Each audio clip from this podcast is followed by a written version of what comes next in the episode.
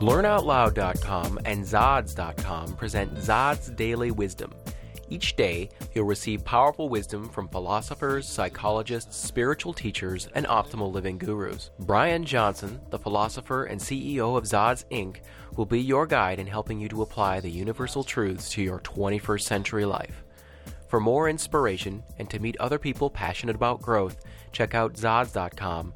That's Z A A D Z.com. For more of Brian's audio material or to subscribe to the Daily Wisdom, visit www.learnoutloud.com slash Brian Johnson. Enjoy.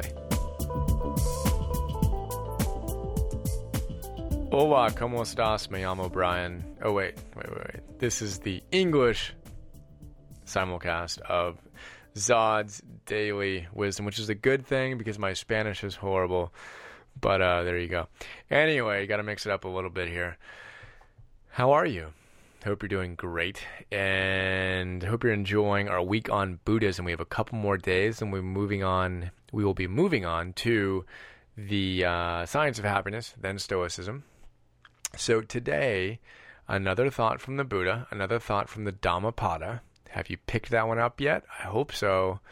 Pick up the Eknath Easwaran translation. It's really easy to read, simple, bite sized, digestible morsels of wisdom that I think you'll dig.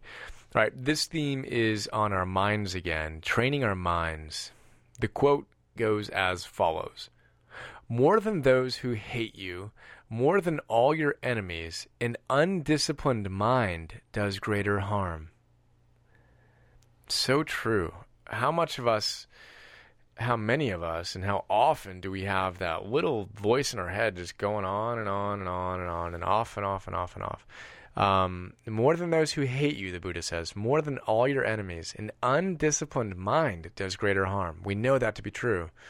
And training our mind is an incredible challenge. It's one of the key challenges posited by um, Buddhism, and you may remember the first day's quote where they say, the Buddha says, that our life is shaped by our mind. We've got to do work to shape our mind.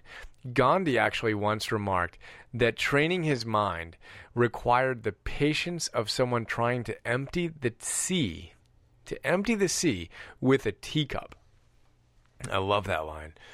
Um, I love the vision of that. And I also say, let's get to work and I raise my teacup in a toast to our mutual training. Let's go do it. All right, did you know? Section for today will be on the Four Noble Truths. Buddha's Four Noble Truths form the core of Buddhism. They go like this Number one truth life is full of suffering. Number two, the cause of suffering is selfish desire. Number three, suffering can be relieved. And number four, the relief of suffering can be achieved by following the Eightfold Path. We'll start with number one. So, life is suffering. What does that mean? Well, Buddha established the fact that life will always involve a certain amount of suffering. We'll all get old, we'll all get sick, and we're all going to die. Well, I don't know if we need to get sick, we're all going to die. Our possessions will break, and so will some of our relationships. And according to the Buddha, that's just how it is. Now, the fact that these things happen do not account for why we are unhappy. We're unhappy because we fight against it. We're unhappy because we cling to our sense of how things should be or how we want them to be. Now, it's that attachment to expectations that presents the problem. If you can deal with the fact that life is unpredictable and will often bring pain, undesirable events, then we can become non attached and we can avoid the suffering that plagues most people. Does that make sense? I think it does. So, again, anything can happen to us, and most things will. That's not the issue. The issue is how are we responding to them? And that, how we, re- how we choose to respond, is always within our control. So choose wisely. And remember that more than anyone else out there who can harm you, you and your undisciplined mind have the potential to do the most harm. So take care of that. And uh, I will ask you a couple of questions, as is mandatory. How has your mind gotten you in trouble lately? And always most importantly, What are you doing about it? You meditating, you spending some time in contemplative contemplative writing. Um, get to work. Have fun. Bye.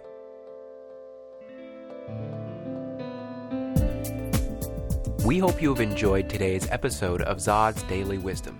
For additional educational and self development audiobooks, courses, and podcasts, please visit Learn Out Loud at www.learnoutloud.com. We also recommend you join the growing community of seekers and enlightened entrepreneurs at Zaadz.com. That's Z A A D Z.com. Thanks for listening.